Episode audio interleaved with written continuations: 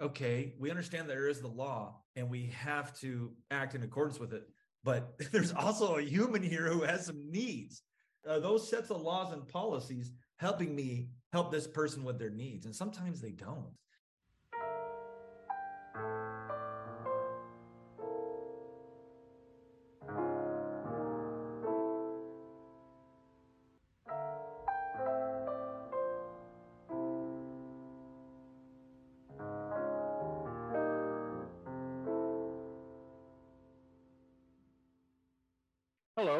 Welcome to the Stay Free Forever podcast, episode five. My name is Clifford Fuel, host of the podcast that aims to help you adapt and thrive. This podcast is intended for people, adults and younger, who are ready to move on with life towards something they can be proud of. It doesn't matter how bad things got before, because what's important is today and tomorrow. Once the decision to change has been made, the all important question becomes quite simple how? My guest today is well positioned to answer that question. I know this to be true because seven years ago, Trevor Lloyd helped me to move on in life towards something I could be proud of. Not that I wasn't proud of being a parole officer, I was, but I really wanted to do more coaching and mentoring than the job allowed. When I discovered that my parole officer toolbox included a whole series of offense specific cognitive behavioral courses that I could assign, Think DUI, theft shoplifting, anger management, and more. From a company called the American Community Corrections Institute, I had to know more. Soon I found myself on the phone with the company's president and CEO, the man who is with us today to share his journey of how he got into the business of shaping better futures one course at a time. Trevor Joseph Lloyd was born in 1974 in San Jose, California, to Nora and Larry Lloyd who at the time were just starting the company that Trevor leads today. Their very first course, Driver Responsibility, took a whole new approach, focusing on the driver's own values, attitudes, and beliefs, and how these affected the driver and everybody else every time he or she got behind the wheel of a 3,000 pound high speed machine. Trevor, his folks, and his five siblings enjoyed a stable family life where Trevor got to do a lot of what he loved most skateboarding and playing basketball. Like many boys, he hoped his skills might lead to a career in the NBA. In preparing for our chat today, Trevor told me his interests as a young man were people, sports, food, and trucks and Jeeps in that order. The family moved to Austin, Texas, where Trevor attended grade school, high school, and community college. He then earned his bachelor's in psychology from the Brigham Young University campus in Hawaii and took his master's in industrial and organizational psychology from Alliant International University in San Diego.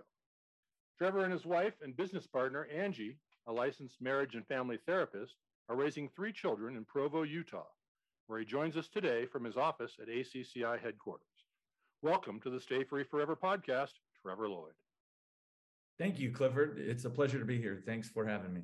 It's an honor and a real privilege because, like I said, you got me going into this business of mine seven years ago and it's taught me a lot. And you have taught me a lot. So thanks for being here. Absolutely. When I asked you who you looked up to as a kid, you mentioned your dad and four professional athletes from, from the NBA Dan Majerle, Charles Barkley, and Grant Hill, and from the NFL, Dwayne Wright. Why these guys? That's a great question. The round mound of rebound. Chuck, the Chuckster, Charles. He kind of broke some molds with his size and just his endearing personality and, and just his work ethic and his love for the game. He was hard to guard. He was a little bit of uh, he was a little feisty. He was a little feisty. I, I appreciated the feistiness, but uh, I always saw in him a level of respect as well, a lot of gamesmanship.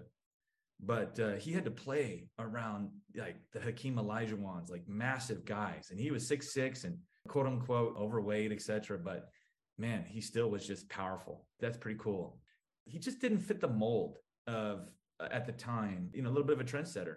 I liked him. Thunder Dan Martin, Dan Majerle, because I always thought, man, if there was ever a shot, ever the faintest shot, uh, and I could nowhere be as strong as he did, I, I, I, would say, hey, maybe I would be able to play like that guy. And who else did I mention? Danny Ainge. Well, you didn't mention Danny oh, Ainge. Oh, okay. Um, you mentioned um, a football player, Dwayne Wright. Now, correction there, Dwayne was actually a neighbor of mine in Austin, Texas. Yes, yeah, definitely, definitely not not NFL, but a superhero, a naval pilot. He was in the Navy and, and flew in the Navy. Was shot down behind enemy lines twice in two different international conflicts, World War II and, and Korean. Survived being a prisoner of war twice.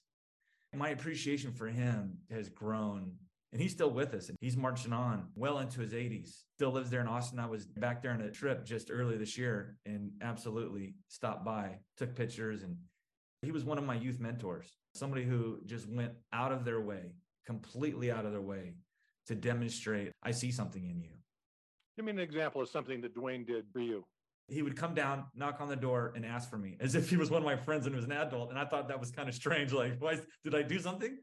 And he's like, "Hey, c- come down. I want to show you something." He was always tinkering in his garage. He liked to fix things. I think on one occasion he was showing me how he was fixing a bike, and just it was crazy. I found myself hanging out with another person that's nowhere near my age. Looking back on it, it's like, dang, he made that kind of kind of cool, kind of fun. Well, you uh, mentioned in your bio that one of the things you were good at as a kid was speaking with adults. You don't hear many kids mentioning that as a skill, speaking with adults. Talk about that. I don't know. Nature versus nurture. Story goes there's a three year old Trevor in the checkout line at the local grocery store with my mother and um, striking a conversation with the cashier. And the cashier's peering down, looking at me, looking at my mom, like, do I respond? and, and, my mom is shrugging her shoulders, like, I, I think so. I mean, he's he's asking you a question. So it was things like that that just, I guess, started at a very young age. I just never had any fear or apprehension around having a conversation with anybody that was quite older than me. That's a skill. That's a that's a wonderful gift to carry through life. What's the biggest trouble that you ever got into? Golly. Um, senior skip day, Lake Travis, which was not sanctioned by the school. It was like fabricated by the seniors. Self-declared senior skip day. Okay. We're skipping school. You know, it was late May, about this time of year, those last few days where it's like not much is happening at the lake, I had some coinage on me back in the day when uh, you could walk up to a soda machine and put a quarter in and retrieve a drink. Uh, the soda machine took my quarter. And so uh, me and a couple of friends were looking at this machine and we tilted it. You could hear it inside and it didn't quite drop down. There was nobody at the lake. Anyways, the bubblegum machines start showing up. We're like, dude, why are there three cops? And then they turn, they turn down the other way towards us. And there was no alcohol, no drugs, none of that fortunately. And cops come out all a rage. Doors open, hands where I can see them. and uh, once the dust kind of settles, they're like, "Well, we got to report that one of you is damaging property." And I'm like, uh, "That doesn't sound like us." And they're like, uh, "Who here is messing around with the coke machine?" my head goes up. it, it it took my drink. Can I get my drink?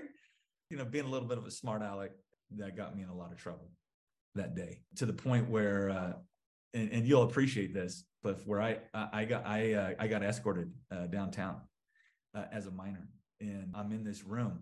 They didn't handcuff me. There I am in in a downtown like a holding room or something. What I could hear through the door, a lady at the at the kind of the, the secretariat table said, "Well, hi, Mr. Lloyd. I didn't know that we were expecting you today." and you could imagine the kind of the feeling that went into my stomach at that moment. Like, oh man, dad's here. And my dad was known for running these cognitive restructuring CBT programs. She thought maybe he was there to see one of the program managers, directors, whatever. And sheepishly, he's like, uh, no, that individual that you have over there is is is my son. That was a long car ride home. But dad, it stole my sprite. was Larry cool? Embarrassed. He was never like that. No, I mean, that hurt me more than it hurt him putting everything together. So there's more stories than you have time to give you some perspective. This broaches a subject that I wanted to go into anyway. Larry writes about his life not only in the introduction to the company on your webpage, but also some of the course stories are based on Larry's very harrowing ordeal as a young child. He did not grow up in a functional home. Am I right? Yeah, you're right. And it's interesting when getting with his sisters, different children growing up in the same house sometimes have slightly different experiences. Yes, there was the alcoholism. Yes, there was some moments of abuse. What I gather from that is I think my dad, the oldest boy, had it a little bit harder. And then just looking at how sensitive he is as an individual, maybe some of that stuff stuck to him. He had a brother who was much, much younger who really wasn't around for some of the harder times. So, for mm-hmm. whatever reason, I think his experience with that hit harder. He was very fortunate to find a way out of that. As you know, Cliff, in the material, we talk a lot about the cycles, generational. Specifically, that part in the material that talks about being a blocker. And I think for a lot of justice involved people that says your endings don't have to equal your beginnings. I mean, if there's one big motto, it would be that. And he certainly did that for us kids is he found a way to block that out and not pass that on and set us up for for massive success. So yeah, it's with a lot of humility and gratitude that I'm standing on his shoulders, even though he's passed on. Did you always know that you were going to take over ACCI? Oh heck no. No, no, no, no. Not at all. I was doing my own thing. After graduate school, we worked at a wilderness survival program. And so I was I was really loving that. My wife and I are not blessed to have children naturally. We ended up having an opportunity to go further into the South Pacific to a place called the Kingdom of Tonga down past Fiji and on your way to New Zealand. And we ended up running a, a residential treatment program for at risk adolescent boys. And as a result, we ended up adopting. So all three of my kids are native to the Kingdom of Tonga. But you know, we were off doing our own thing and and kind of moving in our own direction, having our own experiences. And around 2008, I believe, I had a conversation with that. I was I was best friends with Larry. We talked all the time you know, he invited me to come back and actually be active in ACCI. And I was like, hmm, okay. You know, the attitude was, yeah, I've got a master's in, you know, IO psychology. I'm going to come fix dad's business. Looking back is that this whole thing just grabbed me. I thought I was going to come and play more of a kind of a consultant role and, and then keep kind of pursuing some, some other, you know, career goals. But when you just look at the room for improvement on recidivism rates in this nation, and then what we do with schools and in school to prison pipeline, I mean, it just it just grabbed me, you know, and, and here I am. So no, I I I did not I did not anticipate that at all, and I enjoy it. I'm just uh, super blessed to be an opportunity to, to create and try to try to have impact in an area where where a lot of impact is needed. How do you think students have changed or the student experience has changed? That's a really good question, Clifford. I love the question you've got just as evolved adults that were born in 2001, 2002. If you look at just my 48 years on the planet, there's been just massive changes in so many facets of life. And so it reminds me of the book by Spencer Johnson, Who Moved My Cheese? I don't know if you're familiar with that. I am. You expect everything to be in the same place, and all of a sudden, that happens in life, that happens in business. I could say specifically back in the in the 80s and even the 90s, it was all groups. That's just what you did. There was no other way. There was no other even thought of any other way. One way that has become different is that in the criminal justice world, there's something called R&R. It's an acronym that stands for risk, need, and responsivity. What we're saying with the last R, responsivity, is that one size doesn't fit all, that there's cultural considerations, you know, what are the best ways to meet this person's needs? You're looking at a risk factor. I like to use the medical analogy for heart disease. If you go to the doctor, they're going to say, based on these factors, sir, you're at a very high risk for heart disease. That's the same thing with the likelihood to commit crime is what are the factors that relate, that correlate with the likelihood to commit crime? And so we, we look at those risk factors. Those are important. We assess those. And there's a lot of good instruments out there that that help assess the what those factors are for each individual because they're different for every individual. And then what I love about R&R is that next it looks at the need, that it just doesn't stop at the risk. It looks like, okay, what's the need associated with that risk factor? What's the need behind that? And the assumption there is that something's missing. that risk factor isn't normal what society is saying essentially it's kind of interesting is like those risk factors that you have shouldn't be there and here are the needs that are missing and if we address these needs that are associated with those risk factors those risk factors will come down and then of course last lastly responsivity is can we be responsive and I love that because it's humanitarian. As you know, I'm really big in, into into you know seeing people as people and the whole humanitarian approach. That's a big part of what we do with the material and our training, trying to surface data that helps correctional professionals see needs, see the risk factor, but see the need, and hopefully be equipped to to do something about it, to address it. I see it in a humanitarian lens that I'm I'm, I'm looking at this individual and and saying they are an individual to me. I see them as an individual and I can't just run my agenda, run this big policy. Okay, so I know that my probation department, you know, has this big policy, and I have to be aware of that. But I also have another person who has a unique set of factors, and I need to take into consideration their factors, as opposed to I don't want to say being a robot, but just like, and in schools, uh, Cliff, it's big. I'm telling you, school administrators are just like, here's the district policy for marijuana on campus. So we're just going to use this policy and execute it and, and, and, you know me with what we've learned in the field of probation and parole is like can we look at like what the risk factors and find out what some needs are and like what's driving the behavior and and and have some intervention as opposed to saying here's the policy and that responsivity piece basically is one size doesn't fit all man, there's such a diverse group of justice involved individuals that it's so hard for our system to be that responsive because you've got big departments that can't move on a dime and be that nimble to to see specific needs. So there's a very sharp increase of inpatients, text, email, phone calls. We're reviewing hundreds and thousands of courses through this office that as far as that patience and student experience is that we operate a very large correspondence program for incarcerated individuals. And through COVID, that just went through the roof because all the other groups programs got pulled. It was like everybody that was incarcerated uh, was in solitary confinement. If you could imagine, they let out a bunch of people that they normally wouldn't have to shrink their numbers for social distancing. Those who were unfortunate to be left behind had really no contact. I mean, for me, that would be hell. And so, man, people were just connecting through the material, holding on to hope. I will say the incarcerated population, because of their circumstances, I assume, are a lot more thoughtful, a lot more grateful, a lot more patient with the cognitive behavioral change process. Whereas folks that are coming through courts, coming through probation, it's it's you know Speedy Gonzales time, gas pedal and you know we're trying to get them to slow down and see the connection between your subconscious programming and the current results you're getting in your life. And just doing that seems like hard work. Can we slow down just for a second while you're living on the planet?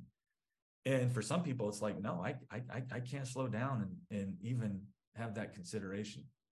And so it's getting a little more challenging because i think of the world that's moving in this hyper impatience I'm thinking about the article you wrote about how effective is cognitive behavioral training. And you point out in the article that the research has shown that when one is dealing with one's peers, you get one set of results. And when one is dealing with a pro social mentor or coach, the results improve. Why do you think that is? I think that groups work best in places where the individuals are domiciling together meaning they're incarcerated together, they're in a halfway house together, then a residential treatment setting together because they can bring those relationships into the group. Otherwise, if you bring random individuals out of the community into a group, you're going to have to spend a session, two sessions, I don't know, it depends on the group, really doing some group building, making sure people feel like it's a safe place. Because let's be honest, the whole idea here is that we need people to process and to do that in the face of peers is is like do i feel like really sharing with a person? Are they going to turn around and use that against me later? I mean how honest and vulnerable will i be in a group setting? And those group dynamics are, are always at play. Facilitators uh, play a massive role in that but so too do the group participants. You get a couple folks in there that start posturing and making comments that it's sending shockwaves the group's like going to clam up be like man i I just, I don't like this person or I don't feel safe. I don't feel comfortable. And it really starts to erode that opening up process where we can really get people to share and open and have the group take a much larger role. I mean, that's what group facilitation is. Unfortunately, a lot as you talk to folks is even the stuff that even our own we still do groups by the way and and we're fighting the same battles everybody else is in this space is like you cannot teach this material and now that we're in schools and it's teachers, I have to tell them like, I know you're a teacher and it's a school, but you you can't teach this curriculum. This has got to be facilitated. It's more of a therapeutic than it is an instructional. I just think that when you're working with a pro social mentor, and I'll say this the, the research for juveniles is one of the most predictive factors is how many, if any, positive pro social caregivers does a juvenile have? If you go out and look at juveniles that are at risk, let's go also and find out do they have any adult caregivers that have any genuine care for them? The more that kids have uh, genuine support from adult caregivers and that role model and that connection, even though some of them might be making bad choices, I, I made some bad choices. I had people who invested in me, in my success, who saw something that I might not even saw at the time. And and I look at just as involved youth that don't have maybe any. I mean, what are we hoping to have happen if we don't have adult caregivers who take an active interest in a person's life? So that dynamic of somebody taking an active interest in your life really opens the ability for the material and the concepts to be much more genuine, much more authentic, much more personal, much more relatable. Again, that's not to say that groups can't be powerful. There's loads of research that support groups, and that's been done for a long time. I will say that folks who are in far out places, maybe like Wyoming, I know providers are less likely to go do a theft shoplifting class if there's two people in the class. And now you've got people waiting to commit the same crime to, you know, even hold intervention. So now some people aren't getting services for months on end. That's still not a good answer, in my opinion. So, anyways, yeah, there's several reasons why I think a self-directed approach is another tool in the tool bag. Just to set the record straight there, that doesn't mean that groups can't be done really well because they can. They absolutely sure. can. I get the question sometimes do I have to be referred by a judge or a parole officer, or can I just take the course because I want to take the course? Do you get those questions? Where we have gotten that the most, to be honest with you, is through the correspondence piece with incarcerated people. Because in that space, it's somebody outside the facility, a, friend or family member, most often. They're hungry too.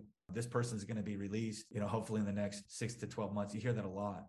Or they're going to be doing the substance abuse course. I want to do it with them so that when we meet, we have more to talk about. That's happened over and over in that space. We're going to be doing more for these reentry coaches. Because if you could just imagine for a second what it's like that you've had, let's say Johnny's been incarcerated for two years, I don't know, 18 months, three years, whatever.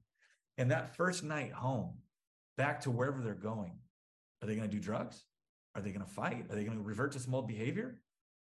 What does the relationship look like? I mean, maybe the guy's coming out wants to go back to a former relationship maybe the the other partner in the relationship moved on with another person and that relationship is not there anymore. I mean there's a lot going on there that needs to work to help that person avoid falling back into old behaviors and returning to that revolving door. We can do more to help people because people want to be helped cliff. People want to be helped. I say some people that we work with are resource resistant. I think they're like porcupines is my analogy. They've got their burrs out and you're just trying to like say hello and they're just totally resistant. But even underneath that, people appreciate when somebody's actually genuinely helping them.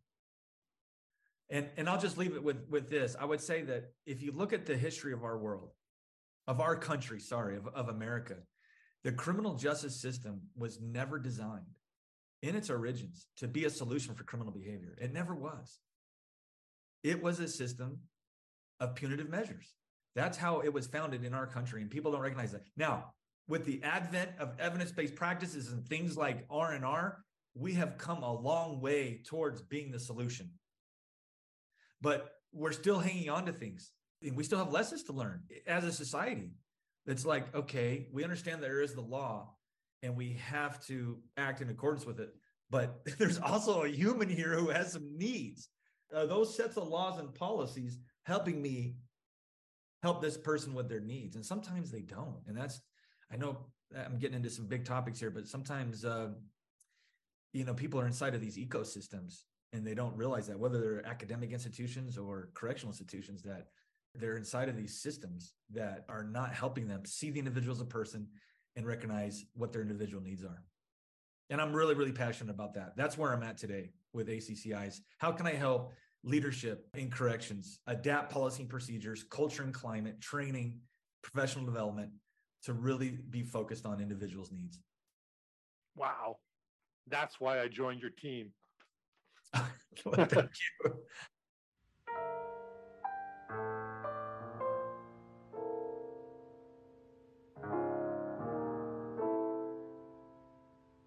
As you know, part two of the Stay Free Forever podcast involves me sharing some writings from a workbook or an online course with you and getting your feedback on it. Fair enough? Fair enough. Well, a substance abuse workbook completed by a 31 year old Native American male not that long ago. One of the final questions in the workbook What is the next biggest goal that you are working on, and what are your biggest obstacles in achieving that goal? My next biggest goal is to get important documentation for my children so they enter the first years of education. My biggest obstacle is that I need my children's mother involved to complete this, and she makes it difficult because the blame doesn't fall on her, she puts it on everyone else. What I learned in that course is that there is always a problem to every solution, so there is another way to go about getting the documentation, the right and good way. Interesting. I don't know whether they meant to say in the other order, there's a solution for every problem or a problem for every solution, but I read it the way he wrote it. What did you hear in that?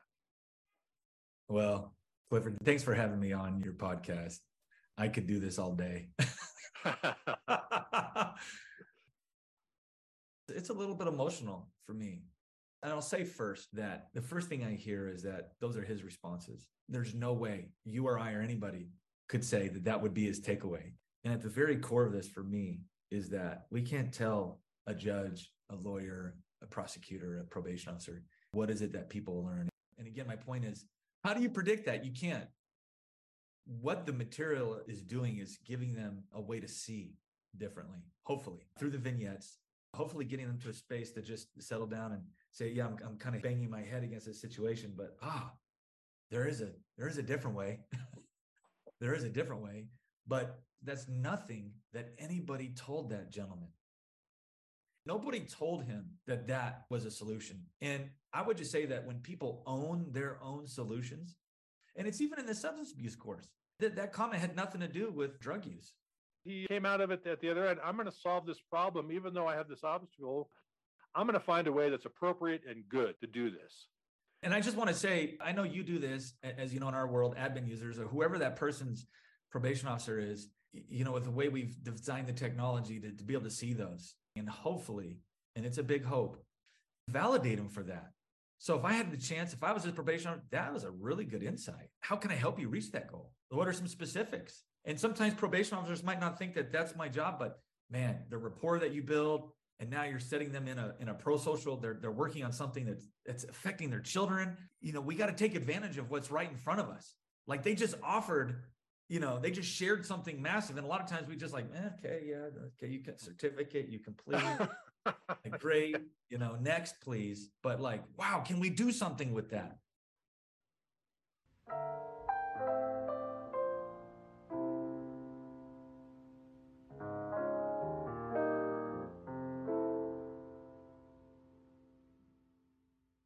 As you know, part three of the Stay Free Forever podcast invites each of us to share a quote or a passage that we have read or has made an impact on us and discuss it briefly. Who would you like to go first? You, please. All righty. Since you're an organizational development guy, there's a book, People in Charge, that my friend Bob Rehm wrote 15, 20 years ago. It's about team building. Bob maintains that there are six criteria for productive work. So, for someone to enjoy their job, there's six things that people need elbow room for decision making, opportunity to learn on the job and go on learning, variety, mutual support and respect, meaningfulness, and a desirable future. Nowhere does it mention money, which I love. But I focus on meaningfulness. People need to relate to what they do and what they produce to their social life. Meaningfulness includes both the worth and quality of a product and having a knowledge of the whole product. Many jobs lack meaning because workers see only such a small part of the final product that its meaning is denied them. Meaningfulness has two dimensions socially useful and seeing the whole product. Taken together, these dimensions make it possible for a person to see a real connection between their daily work and the world. Is that your job? Do you see that? Absolutely. Yeah. You have to have joy in what you do. Some people don't agree with that. Some people don't necessarily think it's important to have joy. What's the meaning of your job in relation to the world? What's the meaning of my job? That's a big question. Man, if I had to define meaning for my job, the first thing that would come to mind for me would be loving the people that I work with. And that's probably not something you would maybe hear often. I don't know, but just really, really loving people up, especially the people that are on your closest team. You know, that's random act of kindness. That's that's uh, you know giving people space. Um, that's having good, good, healthy professional boundaries and having fun. Even though some days are, you know work, but it's okay to have joy. Are we leaving enough room for joy? Knowing that work sometimes is just hard and some days it's like, man, I can't get through this. I look at my job that way first, and then taking it from from a micro to a macro. I would say that trying to have uh, daily positive interactions with anybody that we come in contact with, coaches, admin users, and students. I'm not going to define too hard on what a positive interaction is. We get people who are quite frustrated, who are calling with all kinds of this is and that's, or their due date, they got to go back to court, and the judge is really bearing down on them and how can they have an association or any kind of touch point with us that is positive? And that's be the next way that i would try to define what is the meaning of my job is to try and at a very basic generic level to create positive experiences for people. Thank you. What passage do you have for us? One of them is from my dad insincerity wears a thin robe. The more trendy way to say it is be your authentic self, blah, blah, blah. I like saying it and thinking about it that way, that people can see through you when you're insincere. And I have found that even in difficult situations that that can kind of bring people together because when they can sense there's a level of sincerity, communication gets better, respect gets better, results get better. Really easy to become cynical and, and unsincere. The other comes from the Outward Mindset book from the Arbinger Institute. And it's just a simple question. The question they have there is what is the cost of collusion to you personally and to your organization? I feel like they brought up the term collusion far before some of our national media, you know, hear a lot about collusion. It's a legal term to collude. And collusion is defined by Arbinger's where you have two or more people or two or more entities that are mutually provoking each other so they can both be justified in continuing to mistreat each other. uh, yeah. Yeah. I'll, I'll, mistreat you so you can blame your bad behavior on me. And then when you mistreat me, I'll be able to blame my bad behavior on you. And so we'll coexist in a very dysfunctional way that we'll both give each other what we need the most, which is justification. And so that in a nutshell is collusion. And so when that's taking place in any shape, way, or form in a interpersonal relationship, in a business, in a community, and in one of their previous books, The Anatomy of Peace, has two characters, one Jewish, one Muslim, that are in Israel. And they've talked about how those two countries are in collusion. And I don't want to get into politics, yeah. but the bombing comes and goes and it, it goes kind of latent and, and, and, it really erupts at times, but it's been happening on the Gaza Strip for ever since I was born, those conflicts. That's a form of collusion where two or more people are mutually provoking each other. And so, man, I would just share that in part three here of the podcast that what is the cost of collusion? Well, let's walk through that. Let, can we can we put a number to that? Because you know, with business owners and leaders, it's about the bottom line, and it's painful to look at the amount of collusion you have within your organization and how that's killing the productive capacity I always look at probation departments and they've got so much to handle from the courts and judges, from prosecutors, from law changes to to working with providers, to working with justice involved individuals and turnover rates and culture and climate issues. That for me is an area that's ripe for eradicating collusion. And specifically, Clifford, between what we do, what ACCI does with probation departments and, and community corrections departments is are we colluding or are we collaborating? And, and collaborating is the opposite to collusion. And so I'm always looking out like, how can we increase our collaboration? Are we provoking in any shape, way, or form? Are we provoking more of what we say we don't want? Are we truly inviting the results that we're after? That takes some introspection to have some of those honest conversations. What haven't we talked about, or what haven't I asked that you think is important before we go? I don't know what the future of what the future of corrections is. What does the future of corrections look like? I do ask probation officers when I'm in a group with them, be it virtual or in person. I, that's one of my icebreakers. You know, how many pieces of software do you use on a regular basis to get your job done? And it's a lot. And I'll say, so let me ask you this: How many monitors do you guys have? Anybody have three? Hands go up. Anybody have four? A couple hands go up. Anybody have more than four? I mean, are you guys IT professionals? Data analysts? You know me, I'm having fun with it just look at the role of software and everything, but look at probation parole officers 20 years ago compared to today in terms of just technology And I'm part of that problem, right? There's a lot of technology here, but again, we got to connect with humans. I'm a little bit nervous about how much technology is being introduced. And is that getting officers building better relationships where they can increase their intervention capacity or not? I think that's a big question as states and counties and municipalities struggle with caseload ratios and the path forward. Technology is going to ever continue to play a role, but what's the expectation for these probation officers to get out of the screen and, and be with people, be with their people on their caseload to the extent possible? So that's one question we could have asked is what does the future of corrections looks like? You gave us a pretty cogent summary from your point of view, which I expect nothing less. Trevor Lloyd, thank you very much for being on the Stay Free Forever podcast. Absolutely. Cliff, thanks for the good work you do. It's been an absolute pleasure of mine to see your journey and the points in your journey that you've shared are a personal thrill for me. It's very thrilling. And so I thank you for that and your willingness to wake up and have positive impact on people that you're blessed to work with. So just appreciate the good work you're doing. Thank you. Oh, you're welcome. Thank you, Trevor. That's really nice to hear.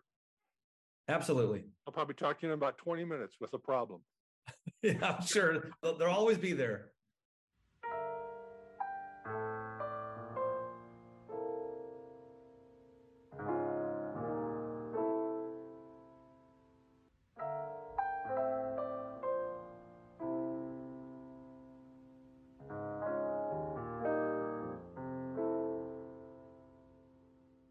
The Stay Free Forever podcast is recorded and produced by Clifford Fuel, owner of Stay Free Forever LLC, a Colorado and Wyoming company.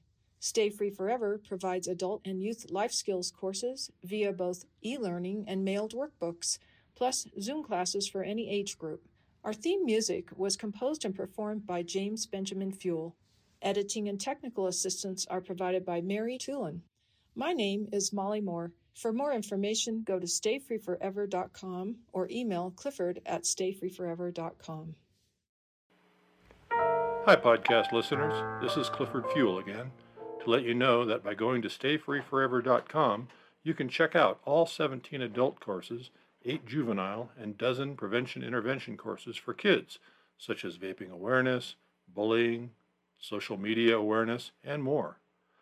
Each of these courses is really all about each student's favorite subject, themselves. It is an opportunity to really think about how we think and to change risky thinking and behavior into more successful and rewarding outcomes. Online or mailed workbook versions are just $85 for youth and $95 for adults. Youth courses take anywhere from 4 to 10 hours, and adult courses 11 to 15 hours. Thanks for listening, and go to stayfreeforever.com to learn more.